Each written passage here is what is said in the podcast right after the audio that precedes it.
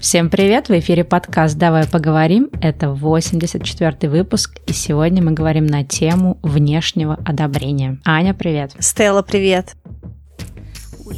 Да, мы сегодня выбрали такую тоже в очередной раз непростую и около психологическую тему. Скорее всего, сегодня не будет какого-то обилия практических рекомендаций и каких-то умных исследований. Сегодня мы хотим больше поговорить о каких-то таких вот моментах эмоциональных и, в общем-то, порассуждать на тему того, почему нам так часто бывает важно, что про нас подумают люди, как другие люди оценят наши какие-то действия и почему мы даже в всех каких-то вопросах, где мы вроде бы уверены в том, что мы делаем, все равно ждем какого-то такого внешнего одобрения, внешней оценки, и можем от этого всего очень эмоционально зависеть. Начнем тогда, давай, Аня, с вопроса конкретного. Вот как тебе кажется, насколько ты сама зависишь от того, что подумают другие люди, и насколько вот это внешнее одобрение твоих действий для тебя значимо? Я думаю, что у меня есть блоки, в которых я сама в себе очень не уверена. Для меня в этих вопросах, или иногда это ситуативно в каких-то каких конкретных моментах, очень важно, чтобы кто-то еще сказал, что он или она думают. Я точно знаю, что у меня есть потребность э, делиться своей информацией, какой-то своими событиями с близкими людьми, там, допустим, либо с молодым человеком, либо с э, друзьями.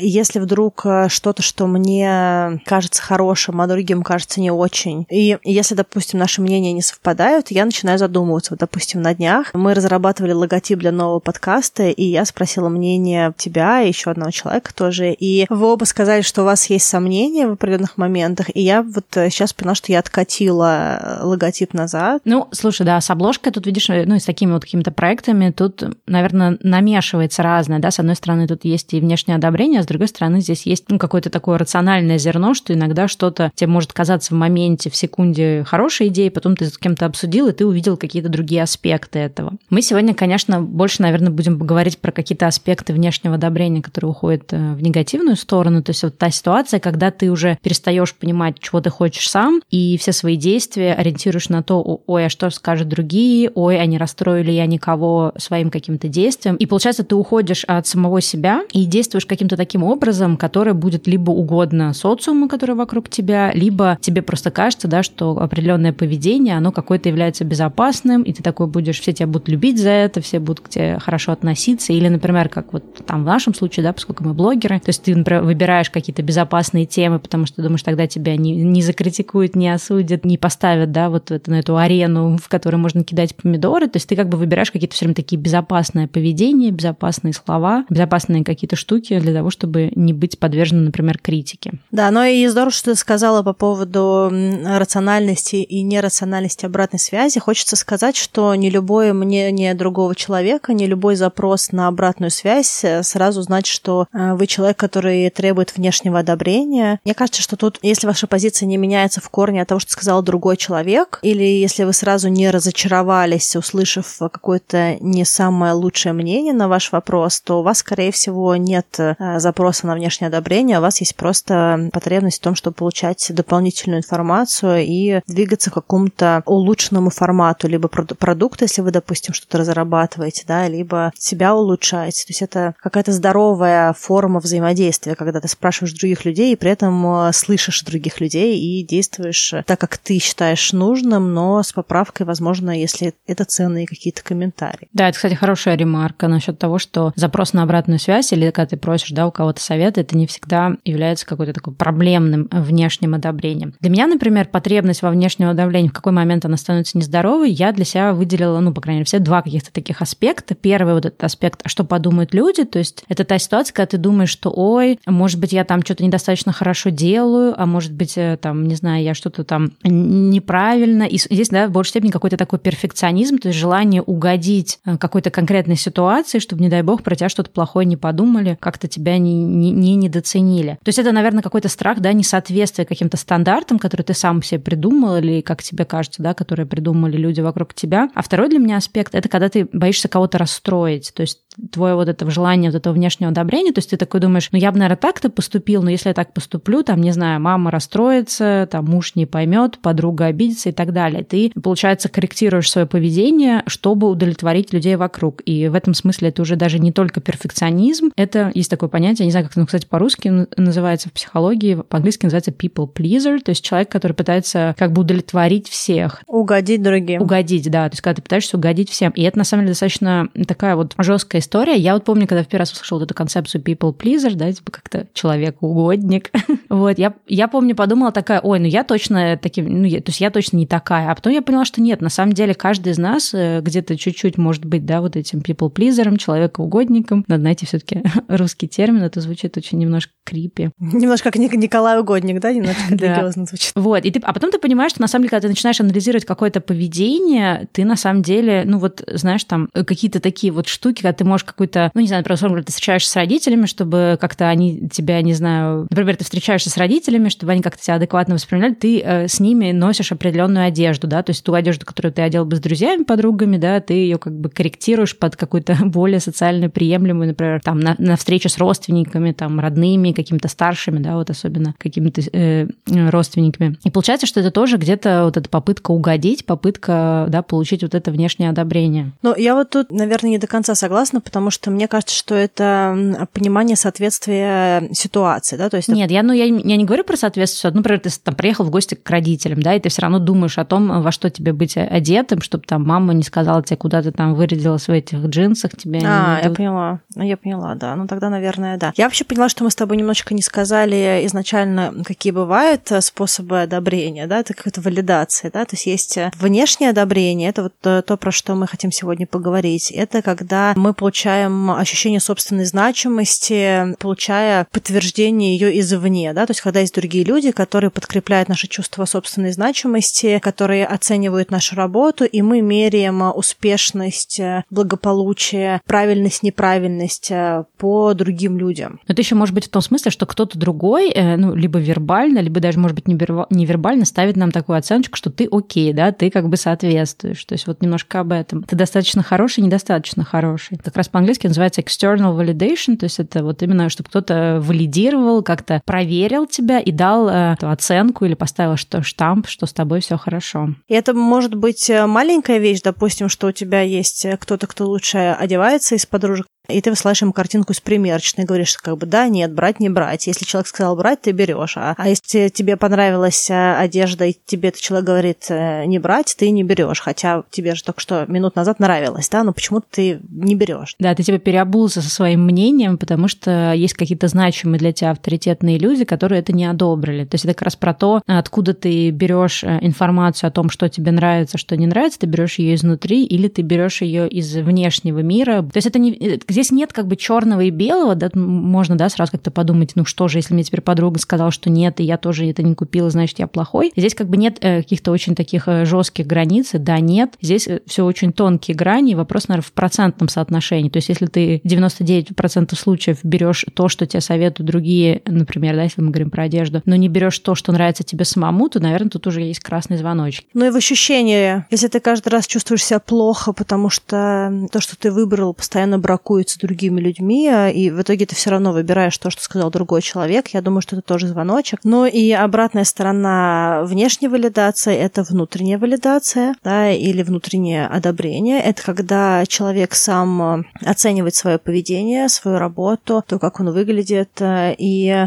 его чувство собственной значимости, его удовольствие, если так можно сказать, от самого себя, какое-то ощущение ценности самого себя, вот самоценность, да, вот это вот слово, оно не привязано привязано к тому, нравится он другим или нет. То есть, если ему нравится, к примеру, обложка его подкаста, и он решил, что она классная, то он сделает так, как он чувствует. Да, я вот помню, что есть фильм про Фредди Меркьюри последний, когда пытался программный директор или их там агент зарезать богемскую рапсодию и сказал, что все это полная чушь, и не нужно это делать. Сколько там восьмиминутное аудио никто не будет слушать, и Фредди там говорил в этом фильме, типа, что мне плевать, я делаю классную, классную песню, она сто процентов процентов пойдет, если вы не готовы ее ставить, значит, мы, мы уйдем в другой рекорд-лейбл там и прочее. Да? То есть это вот ощущение того, что ты полностью в контроле с тем, что тебе нравится, что ты считаешь ценным, неценным, и ты доверяешь себе, да, в какой-то степени. Ты можешь быть неправ, и это не значит, что твое мнение верное, да, то есть мы здесь не говорим про то, чье мнение правильное, мы здесь говорим именно про ощущение того, что ты доверяешь и действуешь в соответствии с собственным внутренним каким-то цензом, стандартам и прочее. Но мне кажется, вот здесь, знаешь, получается, есть какая-то такая прямая зависимость, точнее, она обратная, да, от э, степени, ну, вот твоей самооценки, твердости твоей самооценки и вот этой вот зависимости от внешнего одобрения. То есть, если у тебя самооценка на нуле, то, наверное, ты будешь более зависим от внешнего одобрения, то есть ты будешь все время искать э, какого-то, да, такого, э, не знаю, как сказать, что тебе все красный, э, точнее, наоборот, не красный, зеленый, что тебе все зеленый флажок, да, зеленый свет давали на твои какие-то действия, на, на твой внешний облик, на твои какие-то мысли. Если у тебя высокая и очень такая твердая самооценка, то есть ты сам понимаешь, что ты хочешь от жизни,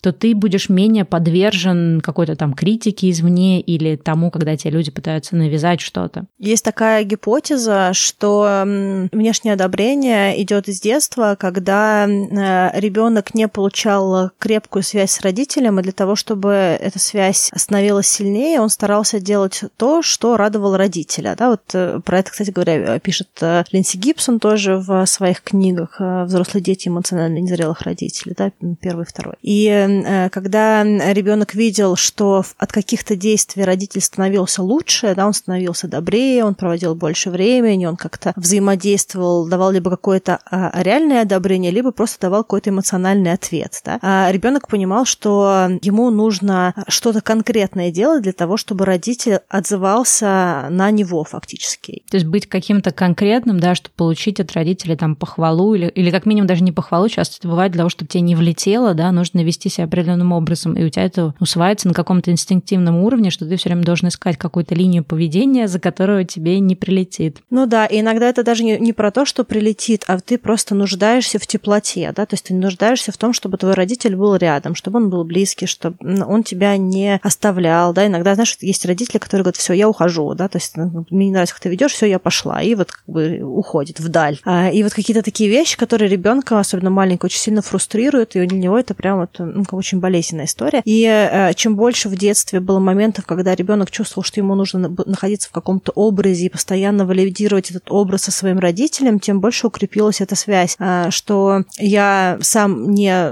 достаточно хорошо понимаю, что мне нужно делать, и другой человек мне об этом скажет. Да, но еще, кстати, часто родители, они же манипулируют, они, например, говорят, вот посмотри на такую-то девочку, смотри, как она молодец одета, аккуратненько в платьице, а ты грязная по деревьям лазишь, или там еще что-то. Ну, то есть они это говорят просто как, ну, какой-то, да, комментарий, а в детском сознании все это откладывается. То есть откладывается идея того, что э, мне нужно быть каким-то для того, чтобы меня любили. Мне нужно быть каким-то для того, чтобы меня не отвергли. И вот этот вот страх отвергнутости, он, э, ну, то есть ты потом уже, да, в взрослом возрасте, ты, естественно, ты уже так не думаешь, да, что мне нужно там ходить в такой-то одежде для того, чтобы меня любили. У тебя просто есть какая-то такая вот инстинктивная потребность, э, да, того, чтобы то общество, там, не знаю, та группа людей, с которой ты взаимодействуешь, чтобы они тебя не отвергли, для того, чтобы они тебе там ничего плохого не сказали, даже если они, может быть, тебе и не скажут ничего плохого. То есть просто уже это на таком каком-то привычном э, уровне, на уровне какой-то привычки, на биологическом уровне.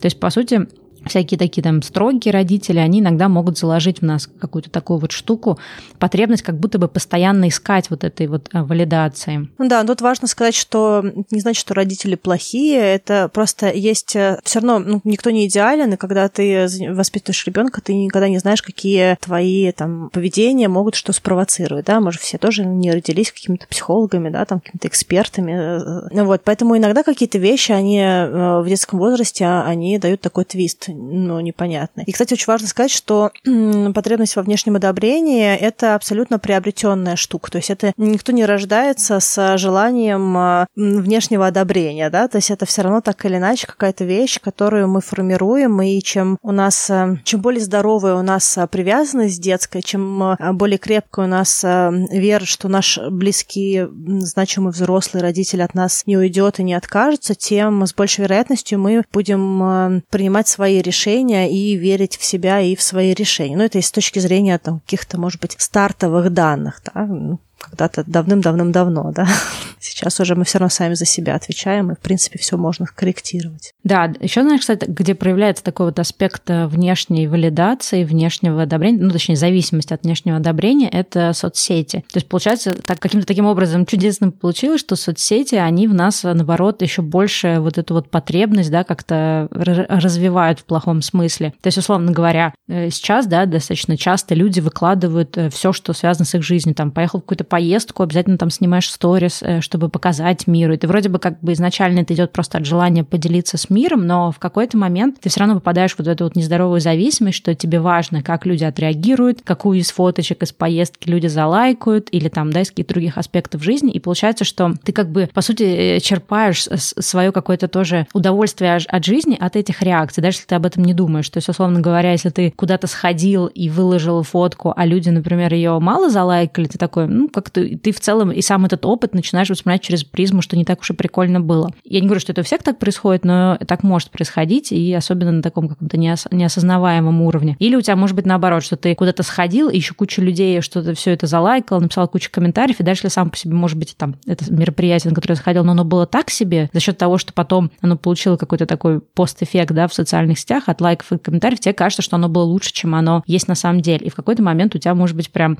зависимость. Да, и, и тут очень еще есть э, классная вторая метрика, мы как-то тоже с подружкой об этом говорили. Допустим, э, если вы много бегаете, участвуете в каких-то забегах организованных, да, часто кто бегает, выкладывает в социальных сетях, и э, я помню, что она мне сказала, интересно, а вот если бы ты не выкладывала бы в социальных сетях, ты бы побежала бы этот забег? И, ну, для меня был ответ, да, все равно побежала, но глобально это тоже очень хороший индикатор того, для чего вы что-то делаете. То есть, если вы идете на какое-то событие, потому что для вас это инфоповод, и вы можете потом это выложить в социальных сетях, а если бы э, вы не могли бы э, выкладывать это куда-то онлайн, или, допустим, вы э, выбираете не выкладывать, а потом вам нехорошо, потому что вы пропустили такой классный инфоповод, да, то есть вы никому-то не рассказали, что вы сходили в классное место, не сфотографировались где-нибудь с каким-то очень знаковым событием или с каким-то человеком. То есть чем больше у вас дискомфорт от того, чтобы не выкладывать что-то, что с вами произошло в социальной сети, тем больше вероятность того, что для вас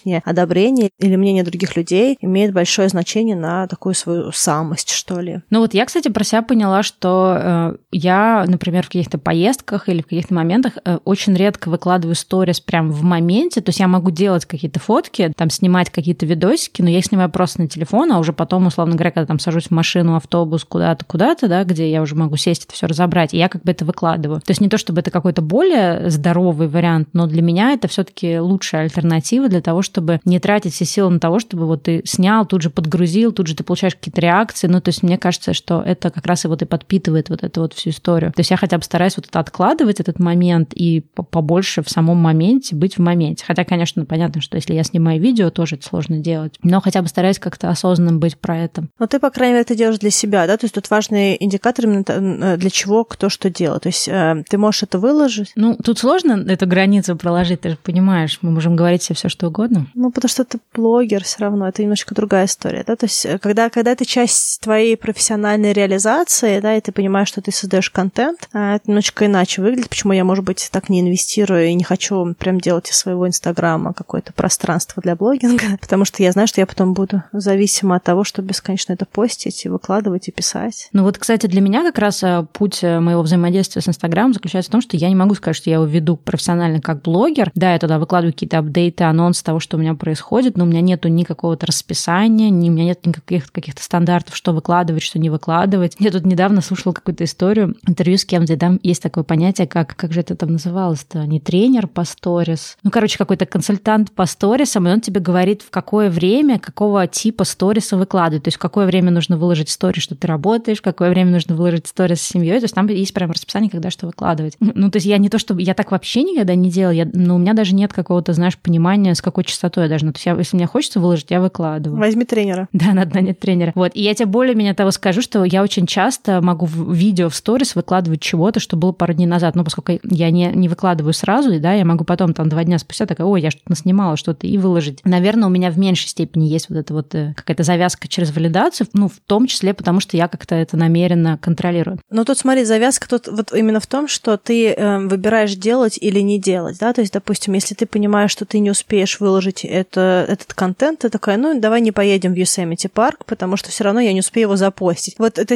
а вот если ты думаешь... Или давай поедем специально в такое-то место, да, потому что мне надо выложить сторис в 3 часа дня. Да, ну то есть, э, если, если у тебя нет э, зависимости от того, чтобы делать или не делать что-то, потому что это попадет онлайн или не попадет, да, то есть ты а, участвуешь в марафоне, потому что ты потом это запостишь, и если ты, допустим, понимаешь, что ты не будешь постить, ты такой, нет, не хочу марафон, все равно я не буду это публиковать. Вот тогда ты однозначно не э, делаешь это для себя, да, вот, то есть как бы ты, получается, делаешь что-то для одобрения или какого-то образа, имиджа, чего угодно. Слушай, ну я, кстати, один раз делала такой интересный эксперимент. У нас был какой-то такой романтический getaway weekend куда-то там, э, под, на север, да, под Сан-Франциско, и я решила в этой поездке вообще ничего не снимать, ни для сторисов, ни какие-то кусочки видео, которые я снимаю себе в архив, то есть я, в принципе, с каждой поездки что-то снимаю, не всегда это ну, как бы публично куда-то попадает. И я решила вообще ничего не снимать. И вот мы за заехали в этот домик, где мы там на выходные останавливались. Я сделала первую фотку этого домика, маме там отправила, вот мы типа в отпуске, и все. И ты знаешь, было такое странное ощущение, а, и одну какую-то случайную на пляже, там, свою собаку или что-то там сфоткала. И я потом смотрю, ну, просматриваю ленту своего телефона, нахожу эти две фотки, и я вдруг понимаю, что я даже успела забыть, что эта поездка была. То есть мы настолько, да, тоже привязаны к тому, что есть поездка, точнее, есть фото, знаешь, была поездка, я такая думаю, ничего себе, я даже успела забыть, что была эта поездка. Но это был, на самом деле, тоже интересный такой эксперимент, то есть поездка, она не стала, да, от этого хуже, но у меня было какое-то такое вот э, такое секундное горькое сожаление, что я не делала фотки, что это было такое красивое место, хотя я понимаю, что, господи, каждый день бываю в каких-то красивых местах, и, и жили же как-то люди раньше без того, чтобы делать фотографии. Но давай поговорим немножко о том вообще, какие есть минусы того, чтобы зависеть от внешнего одобрения, неважно, осознаешь ты, что ты от него зависишь, или, как это часто бывает, да, ты можешь, ну, как бы не всегда а, как-то отслеживать вот эту зависимость. Мне кажется, что самый вот, э, с моей точки зрения, самый такой большой, наверное, звоночек, да, когда нужно задуматься о том, э, завишу, не завишу я от внешнего одобрения, это когда ты уже перестаешь понимать, а чего хочу я сам. То есть ты перестаешь понимать себя. Ты такой, да я не знаю, что мне интересно, да я не знаю вообще,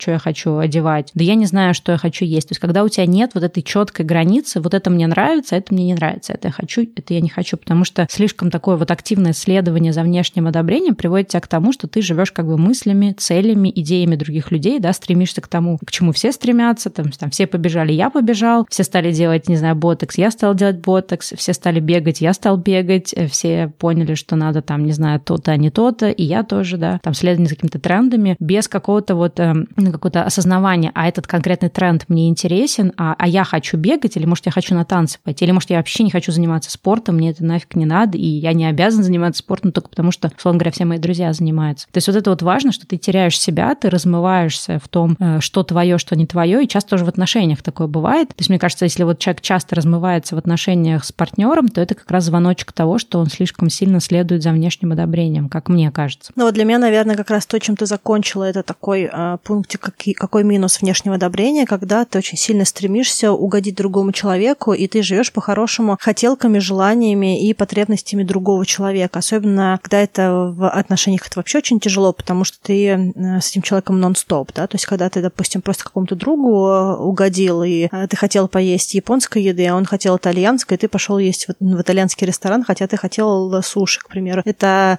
полбеды, а если ты каждый день 24 часа в сутки, 7 дней в неделю удовлетворяешь запросы другого человека и себя нет, то это еще хуже. Да? То есть это как, когда ты живешь по-хорошему жизнью другого человека и э, не имеешь возможности выражать свои потребности, да, то есть какой-то прям до момента того, что ты сначала не можешь их выражать, потому что ты не хочешь э, ну, как-то, да, то есть не, не хочешь свое мнение какое-то лоббировать, а потом ты просто уже не знаешь, где оно. Да, и получается, что полностью размываешься и живешь жизнью не своей. Что... И самое главное, что в этот момент очень часто есть люди, которые очень сильно стремятся к счастью. Мне вот кажется, что вообще слова типа «счастье», «я хочу быть счастлив», «я ищу счастье», они появляются в тот момент, когда ты начинаешь остро ощущать нехватку самого себя. То есть, когда ты начинаешь себя терять, и тут вокабуляр, да, в твой словарь вообще попадает слово «счастье». То есть обычно люди, которым хорошо, они даже, мне кажется, не формулируют это, что я счастлив, или, ну, это, не знаю, может быть, это, это, это моя абсолютно личная такая вот позиция. Э, знаешь, иногда бывает где-нибудь в Инстаграме в шапке профиля у кого-то написано «самое главное – быть счастливым» или там какие-то в, в описаниях, да, то есть к картинкам. Вот сейчас я прям счастлив. Сидеть перед закатом – это настоящее счастье. Ну, какие-то, когда появляется очень много слова «счастье» где-то, мне кажется, что это тоже своеобразный звоночек того, что нужно поискать себя. Ну, вот мне так кажется, да, и это не какое-то экспертное мнение, подтвержденное 15 исследованиями, это вот моя, моя личная позиция. Да, но знаешь, я что думаю? Ну да, ты, кстати, в этом смысле права. Для меня как раз вот второй минус э, в зависимости от внешнего одобрения заключается вот именно в какой-то такой еще, ну, помимо того, что ты, да, у тебя есть какие-то проблемы счастья, несчастья, еще есть второй аспект, что у тебя появляется какая-то такая вот нерешительность, несамостоятельность, страх действовать, потому что ты, ну, то есть если ты зависишь от внешнего какого-то вот этого, внешней валидации, то ты должен каждое свое действие, да, любые какие-то свои решения, какие-то свои жизненные пути, каждый раз вот через прогонять, через призму, через фильтр того, а как это вот будет воспринято. Если у тебя, например, большое количество разных знакомых, или ты в каких-то разных сообществах находишься, то тебе, получается, нужно там тройной или пятерной прогон каждый раз делать. А бывает ситуация, где тебе не совсем понятно, как эти люди оценят это, и ты, соответственно, можешь не решаться что-то там такое сделать, и можешь там откладывать какие-то важные жизненные решения, какие-то важные, важные жизненные перемены, потому что у тебя как раз вся вот эта не внутренняя какая-то валидация или не внутренняя какая-то вот историка, ты сам понимаешь, что ты хочешь. То есть ты первый, да, шаг, ты не, уже, уже не знаешь, что хочешь. Второй шаг, э, ты не можешь ни на что решиться, что могло бы, может быть, тебя придвинуть к какому-то счастью, потому что ты не понимаешь, а как это вот изменение будет э, отреагировано другими людьми. То есть вот этот вот страх того, что кто-то там что-то вокруг тебя не поймет, оно,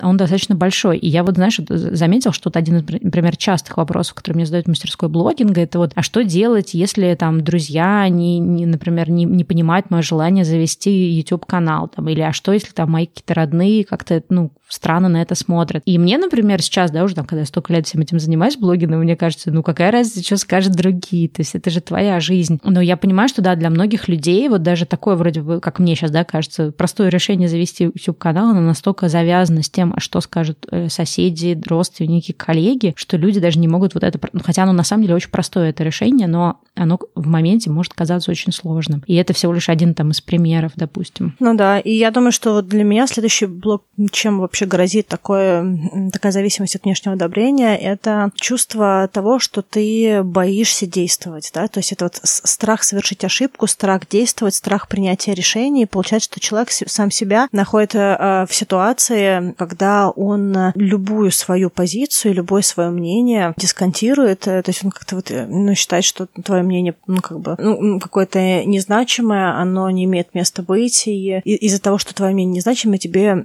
вот ты будешь сидеть и ждать, как тебе будет действовать, пока кто-то, ну, как бы даст тебе какой-то ориентир. Да? То есть ты постоянно перебиваешься с одного человека на другого для того, чтобы двигаться дальше. И мне кажется, что эмоционально, физиологически это очень страшное состояние, потому что ты вообще не, ну, как бы, как, как слепой котенок просто, ну, какая-то такая немножечко позиция, когда ты просто боишься совершить э, шаг. Да, и третий минус, э, мы про это, мне кажется, уже не один выпуск записали, это вот эта проблема излишнего перфекционизма, того, что кажется, вроде перфекционизм говорит о том, что ты молодец, все такое классно делаешь, на самом деле часто он говорит о том, что вообще ничего не делаешь или не делаешь и, там, не знаю, 60% того, что бы ты мог делать, потому что когда ты слишком сильно ориентируешься на вот какие-то эти внешние точки валидации, да, то ты, э, соответственно, какие-то супер высокие для себя стандарты нереалистичные создаешь и сам постоянно тоже себя критикуешь. То есть у тебя может прийти вот эта потребность во внешнем одобрении, перейти уже в какого-то внутреннего критика, который постоянно сам себе там что-то говорит. И, и это тоже бывает забавно, кстати. Опять же, когда вот, ну, с психологом на эту тему общаешься, ты говоришь, вот у меня есть там внутренний голос, который меня постоянно то-то, то-то говорит. И вот первый раз, когда психолог задает вопрос, а чей это вообще голос? Ты такой, в смысле, чей голос? Ну, мой внутренний. Я такой, нет, ну, чей это голос? Вот подумай из всех людей, с которыми ты взаимодействуешь, или когда ты взаимодействовал, чей это голос? И ты понимаешь, что в какой-то момент ты действительно можешь этому внутреннему голосу надеть маску реального человека. Может быть, какая-то там, не знаю, ты ходил на какие-нибудь, в какой-нибудь кружок там много лет в детстве, и была какая-то учительница, которая тебе там говорила, что там у тебя нет своего мнения. Я помню, про меня там одна учительница в,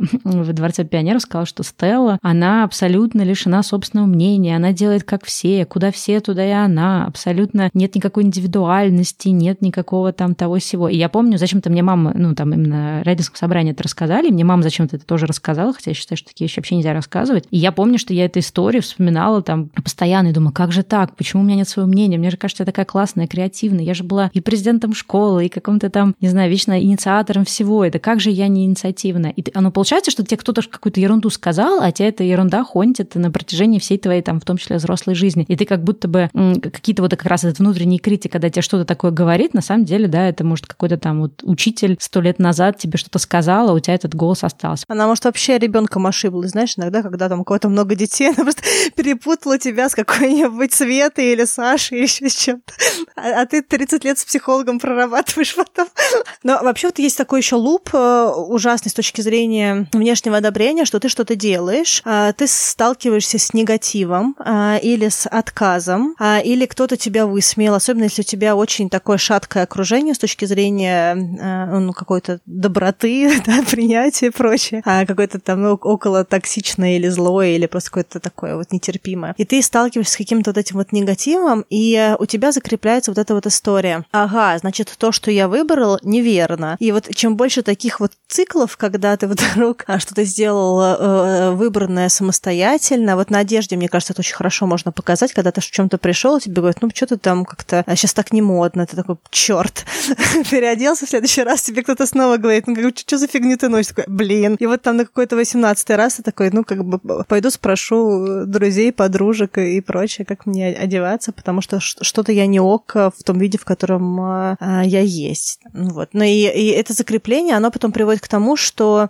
ты уже абсолютно четко уверен, что тебе не нужно принимать самостоятельных решений. Помнишь, как в сериале «Друзья», когда Рэйчел говорит э, Монике, что все, я э, с этого дня передаю принятие решений за свою личную жизнь на тебя. Вот все мои свидания, теперь только ты решаешь, с кем я хожу на свидание, да? То вот это вот из этой серии. Да, но это вот, опять же, ты теряешь самого себя и, в общем, как-то размываешься. А последний, кстати, еще у меня есть тоже пункт такой негативный от э, зависимости от внешнего вот этого одобрения, это как-то невозможность прокладывать свои границы и говорить нет. То есть, когда ты являешься people pleaser, да, человекоугодником, господи, какое ужасное слово, Аня, пожалуйста, погугли, найди как это по-русски. Вот, и, соответственно, когда ты, ну, то есть тебе важно, да, чтобы там никого не расстроить, никого не обидеть своими там словами и действиями, чтобы все тебя ценили, любили, а то иначе, ты будешь как-то себя иначе вести, они резко тебя разлюбят. То есть, когда ты все это делаешь, у тебя, соответственно, нет никаких границ. То есть, к тебе там один какой-нибудь друг пришел такой, ой, а, а, а, а сделай, помоги мне тут, ты такой, окей, да. Потом там следующий человек тебе там просит что-то, и ты не можешь сказать нет, потому что ты боишься сказать нет, э, потому что если ты кому-то откажешь, да, тебя от этого разлюбят, или тебя перестанут ценить, или тебя там вычеркнут из друзей, и ты можешь наступать на горло собственной песни. Ой, можешь... это у меня есть, мне кажется, Стелл. Мне кажется, это я, этот человек, да. То есть невозможность отказать, да, именно потому что ты боишься, что будут какие-то последствия отказа. Ну да, я боюсь, что развернуться и скажут, что ну вот, пока. Ну то есть я, я все равно, конечно, в некоторых ситуациях отказываю, но я понимаю, что для меня, видимо, я тот человек, который хочет нравиться, вот я бы так, наверное, сказала, people pleaser, да, человек-угодник, ужасное стало слово. Вот, да, я думаю, что желание э, нравиться или желание одобрения какого-то, да, то есть это вот, ну, как причина, почему ты так делаешь. Но это даже не только про отказы, это, в принципе, про то, чтобы сохранять какой-то контакт с людьми. Да, кстати, про people pleaserство я в первый раз узнала это у одной девочки, она моя знакомая, она, она, она какой-то момент завела такой вот э, канал в Телеграме, где она делилась э, какими-то результатами своей психотерапии. То есть по ходу терапии, да, и какие-то приходили в голову осознания по поводу себя, она их рассказывала. И вот там вот я, кстати... Это телеграм-канале, который вела, ты мне высылала, который где-то в Америке тоже жила. Да, это, э, в общем, кому если кому-то интересно на эту тему, я приложу ее канал, можно прям пролистать и прочитать его весь. Да, я, кстати, тогда зачиталась. Вот, я, да, я тоже. Для меня это было как-то очень интересно. И это тоже вот для меня впервые это было интересно, потому что я ее знаю лично, и я, например, не знала, что она с такими, ну, как бы мы не то, что прям близкие друзья, но такие дальние приятели. Я, например, не знала, что она сталкивается с такими ситуациями, потому что уже очень много таких тем, они являются табу. Вот. И, в принципе, когда я прочитала, я такая, вау, да, оказывается, я тоже могу быть где-то people pleaser. Но у меня, наверное, больше это, наверное, не people pleaser, у меня это вот перфекционизм, который вот именно я недостаточно хорошая. Вот как раз вот эта классная книжка, да, э, Кэрол Маб... Достаточно хорошая. Кэрол да. Макбрайт, по-моему. Да, ее сейчас, кстати, Лена перевела тоже на русский язык. Обе Лены сделали эту книжку. Вот, и да, и там вот эта вот эта концепция того, что я недостаточно хорошая, откуда она вообще идет, почему мы считаем себя какими-то недостаточными, и потом пытаемся постоянно во всех своих действиях, э, в своем поведении, да, догнаться вот с этим, с этой достаточностью, хотя непонятно, кто вообще определяет, достаточно или нет. Вот, но Вот э, ты как раз сейчас сказала по поводу того, чтобы нравиться, и про people pleasing и прочее. Я как раз, наверное, хотела бы немножечко рассказать, какие вообще бывают э, виды, если так можно сказать, внешнего одобрения. Первое – это желание нравиться другим людям или желание угодить кому-то. И э, тут э, вот это вот очень сильное внутреннее желание подстраиваться под то, что думают другие люди, и действовать только в э, соответствии с тем, что отзывается у другого человека. То есть э, фактически в этой ситуации, если это какая-то очень крайняя форма потребности нравится, это выглядит как то, что человек калибрует каждый раз, э, нравится человеку, не нравится, и дальше поступает только так, как этому человеку будет нравиться нравится. Да? То есть э, э, нет никакого такого варианта, что человек сделает что-то, что он точно знает, другому не понравится, но ему в этот момент так нужно поступить. Очень такая, очень, очень тяжелая позиция, как мне кажется, потому что ты постоянно должен находиться, во-первых, в тотальном контроле над собой, чтобы вдруг случайно не вылетела твоя э, истинная сущность, твое лицо, и ты э, все время должен именно быть вот этим таким рабочим лицом, да, чтобы другой человек все время чувствовал, что у него все хорошо, да, как бы, вот, а ты ему все время нравился, потому что ты все время время говоришь и делаешь только то, что ему приятно ну, ему, ей, да, то есть какому-то другому человеку. Вторая категория — это внешнее одобрение как э, потребность оправдывать чьи-то ожидания. Во многом как раз вот эта вот родительская детская история, да, когда ты получаешь образование, которое тебе не нужно, потому что так хотели твои родители, дедушки, тети, дяди, там кто-то еще. Работаешь на работе, которая тебе не нравится, потому что, допустим, в твоем социальном круге кажется, что ты должен быть э, либо врачом, либо юристом, или кем-то еще, да, соответственно, ты, э, может быть, хотел бы играть на гитаре, но ты это делаешь э, дома и мечтаешь о том, чтобы делать что-то в другой жизни такое. Вот. И э, тут тоже, конечно же, ты закрываешь глаза на свои потребности. Но тут а, не такая, как мне кажется, не, не такой формат взаимодействия, как когда тебе постоянно нужно нравиться, потому что, мне кажется, когда ты хочешь оправдывать ожидания, ты все равно где-то, ну, как бы проявляешь себя. Ну, может быть, я не права. Вот. Ну, да, то есть здесь момент идет через призму того, как ты реагируешь на собственные потребности. Да? То есть ты даешь себе получать то, что ты хочешь, или ты э, исполняешь только ожидания э, своих значимых людей, общества, да, то есть это вот желание серии родить до 30, иметь определенное количество детей, когда, в принципе, вся жизнь, она сфабрикована под чьи-то ожидания. Еще один эм, момент – это страх э, конфликтов или страх критики, да, когда человек не показывает самого себя, потому что он боится, что он либо получит очень негативный в свою сторону какой-то отзыв, либо его истинное «я» спровоцирует конфликты с другими людьми. И в итоге получается, что человек постоянно наступает на горло своим эмоциям, своему состоянию, потому что он не хочет выглядеть как-то некрасиво в глазах других людей, поссориться или получить какой-то негатив в лицо.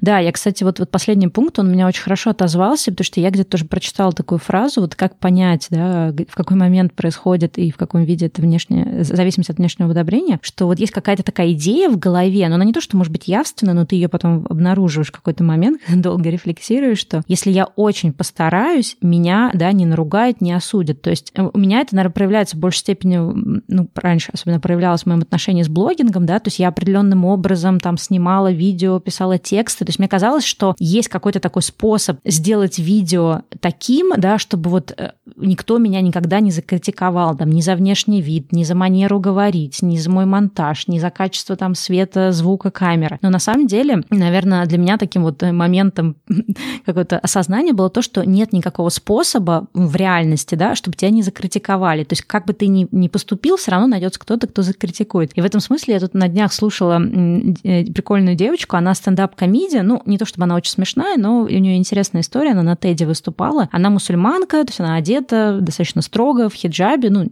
не в бурке, по крайней мере, но в хиджабе. И при этом она стендап-комедиан, э, как это, стендап-комик, да, как это по-русски называется, стендапер. Вот, и она рассказывала о своем пути, как она, в общем-то, выросла в такой достаточно религиозной семье, у нее папа и мам, то есть все очень строго. Она там смеется над тем, что мне 28 лет, я до сих пор живу с родителями, потому что я не замужем и не могу жить отдельно. Хотя к этому моменту моя мама считает, что у меня должно было быть как минимум там 5 детей, но э, как бы для того, чтобы иметь 5 детей, я достаточно взрослая, для того, чтобы съехать от родителей, нет. И она вот рассказывала про свой путь, как она стала, в общем-то, комиком, академиком. Для нее, естественно, это был очень сложный процесс, потому что это не что-то такое, что в ее обществе да, воспринимается как норма для девушки. И она говорила о том, что, несмотря на то, что да, когда ты вот вырос в таком очень консервативном обществе, тебе кажется, что есть определенная линия поведения, которую ты, ну, которой ты будешь следовать, тогда ты будешь типа всех удовлетворять. А если ты пойдешь против, то ты гарантированно станешь там каким-то предателем Родины. Но она рассказывала тоже смешные примеры. Ну, для тех, кто слушает по-английски, я приложу эту ее лекцию про то, что, условно говоря, там какая-то там девочка сидела, хотела поехать учиться в Канаду, ей родители такие, ну вот что ты, ну куда ты поедешь, ты одна, без родителей, какая-то неизвестная страна, нет, сиди тут. А потом через пару лет они искали, что ну да, вот сидишь, а могла бы тогда еще поехать учиться, сейчас бы уже работала, карьера бы у тебя была бы, семья и прочее, прочее. То есть это нам кажется, да, что в моменте нас только в таком виде примут, но, но совершенно не, зна- не знаешь, что люди потом могут не переобуться и не сказать тебе, а вот надо было тебе так-то и так-то поступить. То есть это к вопросу о том, что нужно самому за себя отвечать и не ориентироваться, что называется, на какое-то вот такое вот чужое мнение, потому что чужое мнение поменяется, а ты потом будешь сидеть с сожалением, что, что ты чего-то не сделал. Но потом, мне кажется, иногда люди дают свое мнение, не особо вникая, да, то есть э, ты что-то говоришь, и другой человек тебе что-то ответил, и ты как-то взял его на карандаш и начал по нему действовать, а другой человек вообще просто не имел это в виду, и когда ты потом рассказываешь, он говорит, слушай, я вообще не понял, честно говоря. Ну, то есть тут есть еще куча вот этих вот микронюансов. Чужое мнение сильно мешает двигаться дальше, потому что человек не может э, полностью каждый, каждую секунду корректировать. Да? То есть, как бы, если ты постоянно ориентируешься, то в какой-то момент времени становится очень тяжело. Ну вот знаешь, для меня, кстати, вот сейчас я так говорила, я поняла, в какой вообще момент для меня произошло такое понимание, что надо перестать э, бежать за чужим одобрением и надо больше смещать как бы, да, центр внимания на, на свои какие-то ценности. Вот как раз, когда я долго занималась блогингом, блогинг, он такой достаточно, в общем-то, интересный вид взаимодействия с самим собой, потому что ты в какой-то момент оказываешься на арене, да, под таким spotlight, э, то, что это называет э, Элизабет Гилберт, и к тебе прилетает много разных комментариев. И на самом деле дело не в том, там, сколько у тебя там хейтеров или сколько у тебя там критиков, да, в твоих, э, ну, там, условно говоря, комментариях. А вопрос в том, какая твоя собственная броня и что ты сам про себя думаешь. Если у тебя высокая самооценка, и ты понимаешь, да, что то, что ты делаешь, это то, что ты хочешь делать, тебе, в принципе, будет фиолетово до этих комментариев, то есть они тебя будут в меньшей степени трогать. И каждый раз какой-то болезненный комментарий, он болезненный не потому, что этот конкретный комментарий какой-то особо ужасный, а он болезненный, потому что именно у тебя это больное место. То есть тебя туда ударили, да, куда тебе, где, где у тебя там болит болит. И а, для меня, например, вот весь мой этот путь блогинга, он как раз был таким вот путем понимания того, что нет никакого способа всех удовлетворить. То есть будут люди, которые придут и скажут тебе, ты слишком быстро говоришь. Потом другие люди придут и скажут, что, ой, нет, наоборот, классно, что ты говоришь быстро, очень много всего успеваю понять за то время, пока ты там делаешь видео. Кто-то скажет, что у тебя слишком длинные, нудные видео. Кто-то придет и скажет, нет, наоборот, мне нравятся твои длинные, и не хочу смотреть короткие, а тут только начал смотреть, оно уже закончилось. То есть ты начинаешь понимать, что люди супер разные, у всех очень разные мнения, и пытаться да, вот как-то стать, не знаю, 100-долларовой бумажкой, которая нравится всем, это путь, который, в общем-то, приведет тебя в никуда. И тогда ты понимаешь, окей, я не могу понять, что нравится большинству, потому что как только я пытаюсь что-то подкорректировать в своем блоге, приходит другое, может быть, меньшинство, может быть, это другое большинство, которое говорит, нет, так тоже не надо. И ты понимаешь, что единственный путь — это просто быть собой. Вот делать то, что ты считаешь правильным, то, что ты считаешь верным, то, что нравится тебе, то, что отзывается у тебя. А дальше уже как бы, ну, кому это понравится, тот будет с тобой. Кому не понравится, ну, как бы, к сожалению, не, не сможет он, да, там, читать или смотреть твой блог. И вот это для меня, например, самое такое главное было вскрытие, что быть собой на самом деле не просто, но это более какой-то такой здоровый и более близкий путь к счастью, чем пытаться удовлетворить всех. Ну и, соответственно, гоняться за этим внешним одобрением. Да, а я тут хотела еще сказать по поводу того, как я поняла про себя, э, насколько я ориентируюсь на внешнее мнение или нет. Допустим, когда я кого-то о чем-то спрашиваю, если человек э, мне отвечает как-то очень резко негативно и что-то ему не нравится, мне кажется, здоровая реакция спросить, почему. То есть ты в этот момент не закрываешься эмоционально, то есть тебе не кажется, что у тебя весь мир обрушился, а ты задаешь вопрос, ну а что именно не понравилось, а что бы скорректировать нужно. То есть если в этом есть какой-то конструктивный диалог дальше, то это круто, потому что, ну, ты, получается, просто взаимодействуешь с миром, с другим человеком. А когда я просто чувствую, что мне стало вдруг резко очень плохо, допустим, я была эмоционально заряжена, а потом я получила какой-то комментарий, и просто дальше я уже ничего не могу делать, потому что я эмоционально разрушена, и у меня весь день просто пошел на смарку, и я потом хожу себя восстанавливаю, это вот для меня был индикатор того, что для меня очень важно, что подумают другие, и а, чтобы другие как бы меня там приняли, знаешь, не выкинули меня из стаи, да, с таким биологическим языком говорить, как-то вот как бы оценили, кто я. И вот эта вот э, потребность быть оцененным, она частично вот экстраполируется на какое-то вот странное поведение в виде того, что ну, как бы хочется получать подтверждение. Да, кстати, ты сказала сейчас про стаю. Я вспомнила, что я тоже где-то там читала про разные такие какие-то наши, не знаю, физиологические, биологические такие древние потребности, да, которые как раз тоже могут диктовать в нас вот это желание следовать за чужим одобрением. И вот э, потребность э, какой-то в причастности к какой-то стае, оно тоже, ну, в общем-то, нами часто руководит. То есть понятно, что раньше людям проще, там, много-много, не знаю, тысячи, миллионов лет назад существам было проще выживать, когда они находились в стаях. То есть сейчас у нас все равно есть какая-то потребность быть причастным к какой-то группе, да. Условно говоря, если ты там, не знаю, работаешь в определенной сфере, то ты будешь как-то ориентироваться на людей в этой индустрии. Там будет меняться там то, как ты говоришь, может быть, как ты одеваешься, как ты относишься к определенным вещам. И, например, э, для кого-то, да, не так страшно выбиваться из, своей, из своего какого-то вот общества, из какого-то социума, да, из какой-то там страты. А для кого-то, например, очень важно ну, быть гомогенным с, с этой частью общества и ни в коем случае не выбиваться, потому что, ну, вот есть, да, страх, что тебя там изгонят из этой стаи, что как-то от тебя отвернутся. Меня, кстати, наверное, не было никогда такого страха, потому что я, наверное, в большей степени, ну, точнее, нет, я думаю, что он наверняка был и в чем-то проявляется, но вот как-то не глобально, потому что в целом, наверное, я такой волк-одиночка. Но, тем не менее, это очень важно. И надо понимать, что иногда, да, вот эта э, как-то погоня за одобрением, оно как раз может быть связано с тем, что есть страхи, что от тебя отвернется какая-то часть там людей, да, каких-то важных тебе. Но мы как раз сегодня тоже говорили об этом с другом по поводу того, а были ли у тебя какие-нибудь случаи, когда ты была какая-то не такая, а тебя отвернулись? И тут я поняла, что нет, что, что не было такого. И, э, наверное, это тоже важный момент, помнить, э, насколько наши страхи, они просто... Это какая-то гипотетическая э, история, когда мы боимся за что-то, чего никогда не было, и когда у нас есть какой-то опыт, и часто, если у нас есть опыт, как правило, он менее болезненный, ну, как, как мне кажется, ну, в широком смысле. Ну, вот есть еще разные другие тоже вот эти вот наши потребности, да, животные. А, в принципе, есть у какого-то тоже количества людей потребность в авторитете, да, потребность в том, чтобы был какой-то человек, который тебе, в общем-то, как-то определяет генеральную линию, как себя вести, что делать. То есть э, ты ну, не готов сам принимать какое-то решение про свою жизнь, или ты никогда не понимаешь, как тебе поступить. И вот э, потребность в этом человеке, она, мне кажется, тоже очень сильно связана с э, вот, да, такой, с внешним одобрением. То есть ты как бы смещаешь степень, не знаю, ответственности ответственности свою жизнь на какого-то другого человека. Перекладываешь, Перекладываешь. да, ответственность на другого человека. Да, но для меня, например, в этом смысле очень хорошо вот это проявляется в отношениях каких-то, да, когда, например, ты начинаешь с кем-то встречаться, и ты, у тебя, ну, часто такое, да, бывает, у тебя могут меняться привычки, до этого ты там одним занимался, потом другим. Я знаю, есть какие-то друзья, которые становились вегетарианцами на время там общения с одним каким-то, да, партнером, потом они расставались, и ты смотришь, такой человек перестал быть вегетарианцем. То есть в этом нет ничего плохого, это естественно, что у нас могут меняться музыкальные предпочтения, какие-то вот по многим, да, таким тоже мелким и не мелким вопросам. Но для меня вот здесь очень важно понимать, что как, как бы эта зависимость, она как раз э, проявляется очень сильно, когда вы расстаетесь с этим человеком. Получается, что ты теряешь, да, вот этого своего там авторитета, который определял твой образ жизни, э, теряешь кусок своей жизни. То есть, когда ты не сам ради себя живешь, а живешь какими-то идеями других людей, то что происходит, когда вы расстаетесь? Получается, у тебя как бы разваливается весь мир, и жизнь теряет смысл. То есть, это для меня, например, еще один такой довод все-таки следовать за собой, потому что иначе будет очень тяжко, когда этот этап жизни закончится. Ну что, давай, может быть, немножечко поговорим о том, что можно сделать, чтобы постепенно уходить от внешнего одобрения и ориентироваться на себя. А моя первая рекомендация — это задавать себе вопросы а, а что я хочу, и нач- начинать это делать с очень маленьких вещей серии. А что я хочу на завтрак? А, а в чем я хочу сегодня пойти на работу?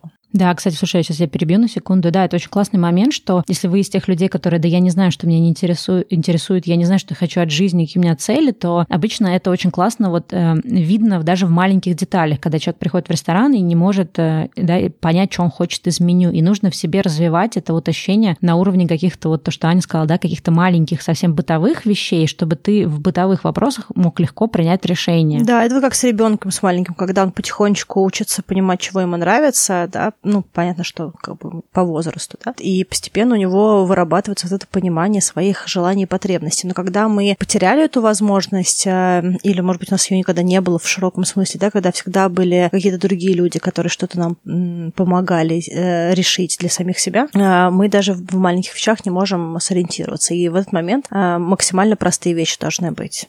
Вот э, еда, которую я хочу съесть, э, что-то, что я хочу одеть, хочу я сегодня утром краситься или нет. Да? Не то, что я должна на работу прийти накрашенная и красивая, а вот хочу я в макияже быть сегодня или не хочу. Хочу я сделать маникюр или хочу походить вот так вот просто. То есть чем э, больше вопросов, которые мы себе задаем, таких вот простых, что я хочу, в простых вещах, тем проще нам на каком-то моменте раскатать вот эту возможность принимать решения и в более крупных вопросах. Да, но это еще тоже определенное такое вот э, развитие такой смелости и комфорта с тем, чтобы иногда действовать вопреки тоже, да, какому-то э, общепринятому, не знаю, какому-то порядку вещей, да, там не бояться, условно говоря, если там все всегда ходят накрашенные, да, и я всегда ходил накрашенный на работу, однажды прийти не накрашен. Но, с другой стороны, мне кажется, это такие достаточно ну, для многих людей сложные штуки, да, когда тебе нужно сделать что-то, что ты никогда не делал и всегда считал, что это неправильно. Хотя на самом деле, ну вот восприятие тех или иных вещей правильными или неправильными, оно не объективное, да, оно исключительно в этом конкретном, э, в этой конкретной прослойке общества, да, в вашем конкретном окружении. И стопудово есть какое-то другое окружение, где все совсем по-другому выглядит. А, и мне кажется, из него выходит следующая рекомендация, особенно если ваша проблема с внешним одобрением, это то, что вам а, хочется нравиться. Тут рекомендация делать все наоборот, делать э, то, что нравится вам, да, то есть э, а, если вы стремитесь нравиться другому человеку и делаете то, что хочет этот человек, вы просто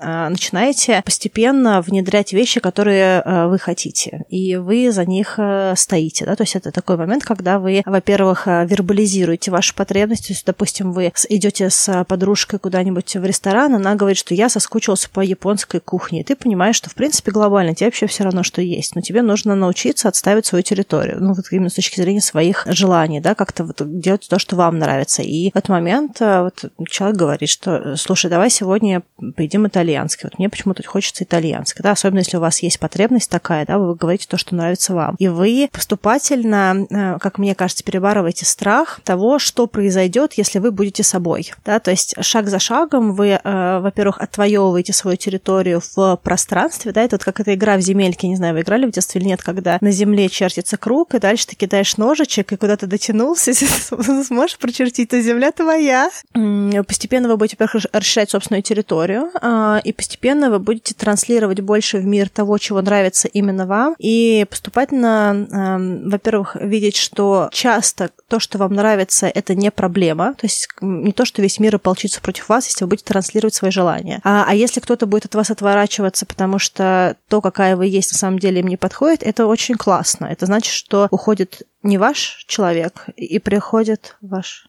не, на самом деле это классный совет, и я подумала о том, что вот ты сейчас говорила, э, у меня, например, раньше была такая какая-то автоматическая реакция, что иногда проще согласиться, и, ну, именно потому что хочется как бы удовлетворить человека, хотя на самом деле, может быть, этому человеку вообще все равно, что ты выберешь. То есть ты-то подумал, что вот я сейчас соглашусь с ним, чтобы ему было приятно, а может быть, человеку было абсолютно все равно, что выбрать, да, и уж тогда как бы, возможно, вам стоило в том случае выбрать хотя бы что-то свое, чтобы кто-то, хотя бы кто-то один получил удовольствие от, вы... от истинного выбора. А вторая фишка в том, что у меня, например, раньше была такая реакция, что иногда проще согласиться, чем спорить.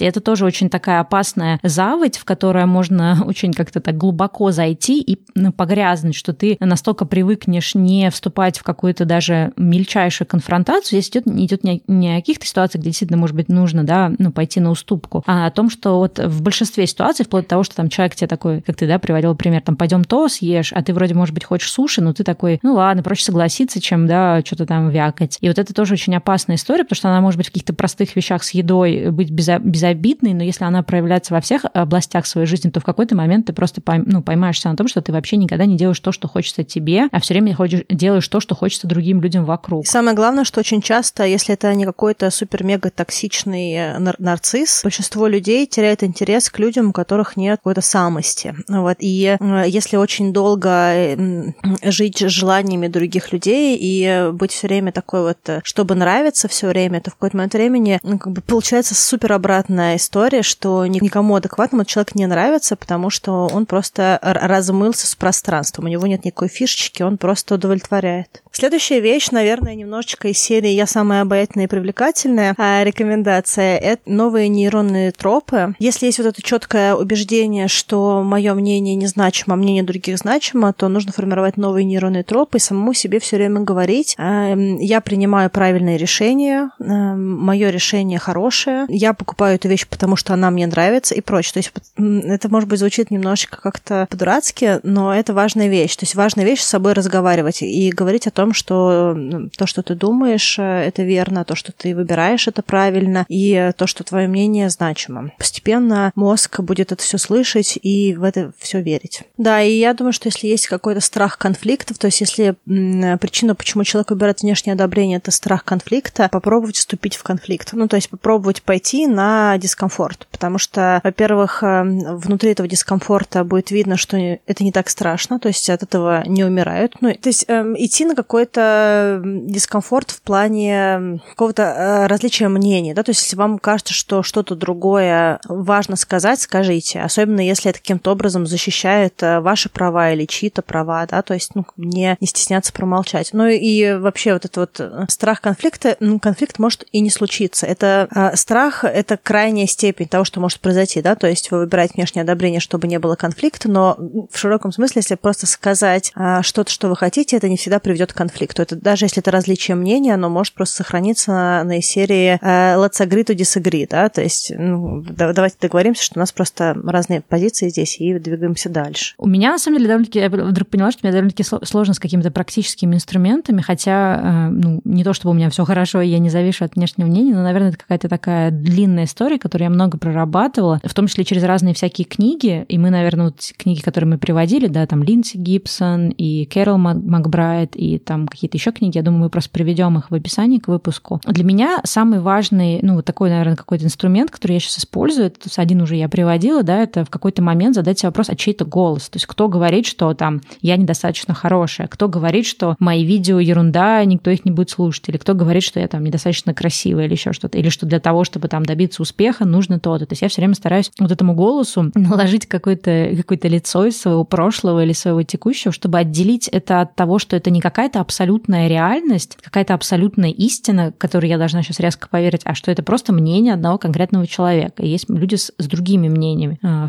следующий такой для меня тоже, наверное, второй, наверное, такой важный инструмент — это каждый раз все таки спрашивать, а я чего хочу? То есть вот если я в какой-то момент там начинаю там, на что-то соглашаться все время или все время следовать как-то по течению, то важно где-то там достать этого внутреннего я, да, маленького там сжавшегося где-то в уголочке своего сознания и спросить его, так, ты, чувак, а ты, ты чего хочешь? И в этот момент дать этому маленькому я, да, возможность высказаться. Ну и вот инструмент, про который ты уже говорила, да, это тренировать в себе э, как-то выбирание решений, то есть не просто плыть по течению такой, ну, как все, так и я, ну, мне ок, ну, окей, я с этим тоже соглашусь, а учиться именно иногда говорить, ну, вот нет, а я вот хочу так-то. То есть вот мои такие, наверное, какие-то собственные советы. Ну, кстати, знаешь, я тут недавно тоже слушала какую-то интересную лекцию про толерантность, ну, относительно применительно к Америке. Здесь тоже речь о том, что мы немножко забыли о том, что такое толерантность, и вот эта фраза, да, которую ты сейчас произнесла, я тоже в последнее время часто использую, let's agree to disagree, давайте договоримся, что у нас разная точка зрения. И вот это тоже умение понимать, что мы не обязаны все видеть вещи одинаково, что мы не обязаны относиться к вещам одинаково, что мы не обязаны иметь какую-то одинаковую политическую позицию или какую-то социальную позицию по каким-то вопросам. Это и есть толерантность. Толерантность — то, что ты позволяешь людям быть такие, какие они есть,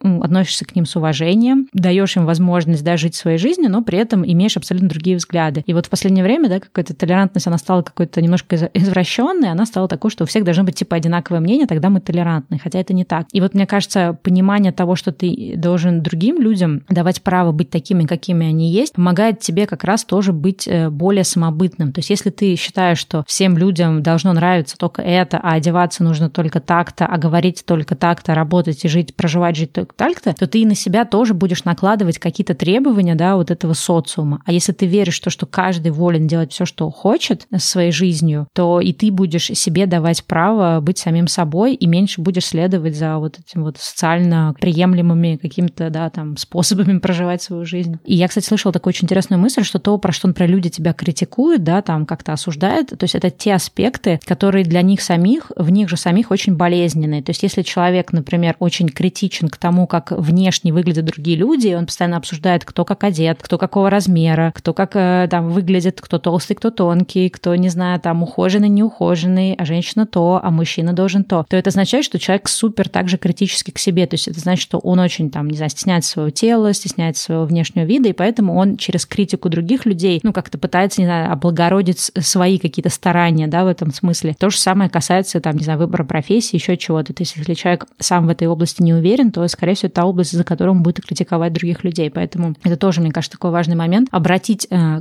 ну, как бы на, на себя, да, в каких вопросах мы особенно нетолерантны к другим людям, в каких вопросах мы особенно критичны к ним, и просто понять, что это тоже наши больные какие-то штуки, которые надо проработать. А, очень классная мысль, Стелла, по поводу того, что нужно помнить, что мы не должны быть все одинаковые, что мы все разные, и это окей быть разным. Я думаю, что это супер-мега важная позитивная мысль, которую можно оставить слушателей на следующей неделе.